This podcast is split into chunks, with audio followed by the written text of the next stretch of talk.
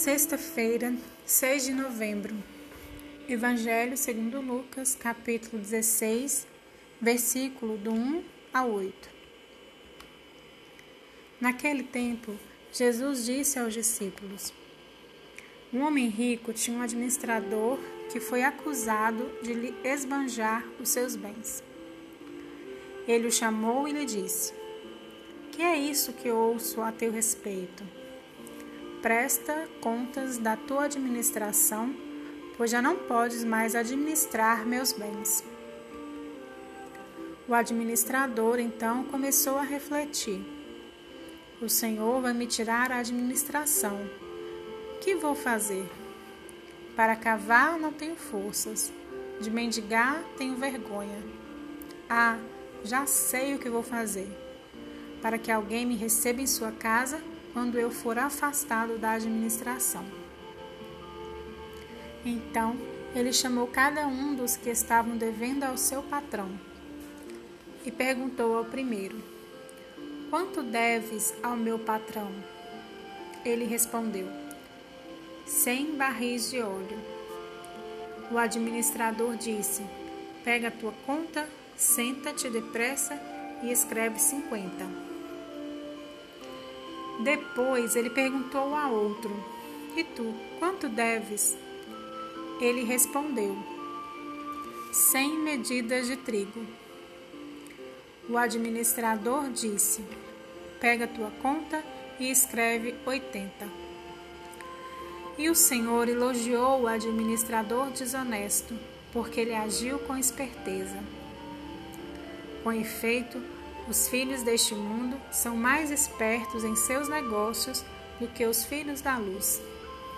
Palavra da salvação.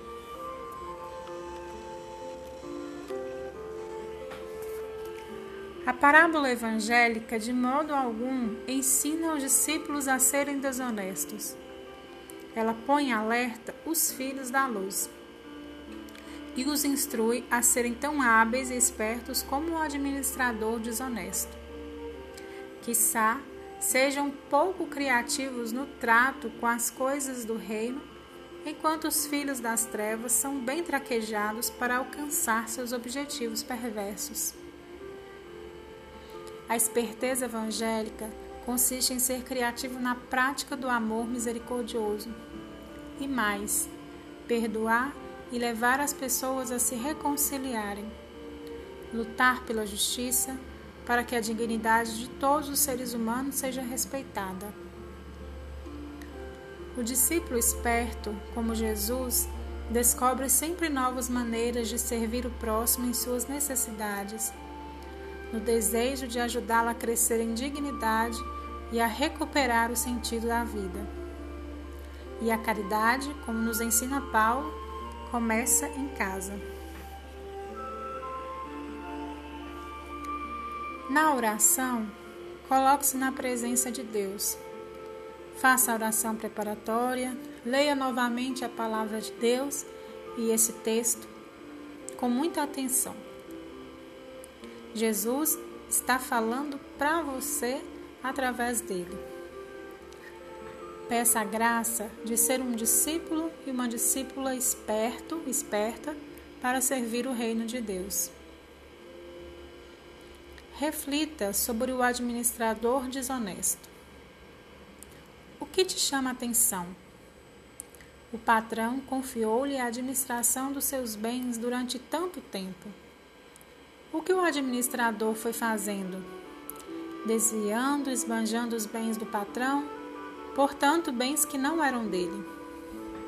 Quando foi descoberto, ele é esperto nos negócios deste mundo, negociando com os devedores e salvando sua pele. Eu recebo muitos bens de Deus para administrá-los. O bem da minha vida, da minha fé, da minha vocação, do meu trabalho. Se eu sou casado ou casada, o bem da minha família, se eu sou ordenado ou consagrado a Deus, o bem da minha comunidade pastoral ou o bem da minha comunidade religiosa. Como tenho cuidado, desenvolvido esses bens que são de Deus?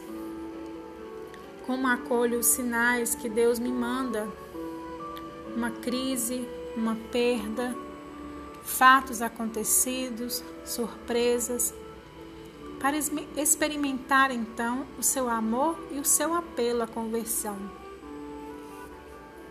Aplicando a minha vida, a nossa vida, o Papa Francisco várias vezes usa nos seus ensinamentos a imagem do poliedro, figura geométrica com muitos lados.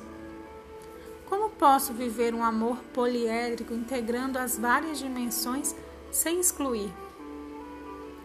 Na minha família, nas várias dimensões do amor conjugal, paterno, materno, filial, fraterno.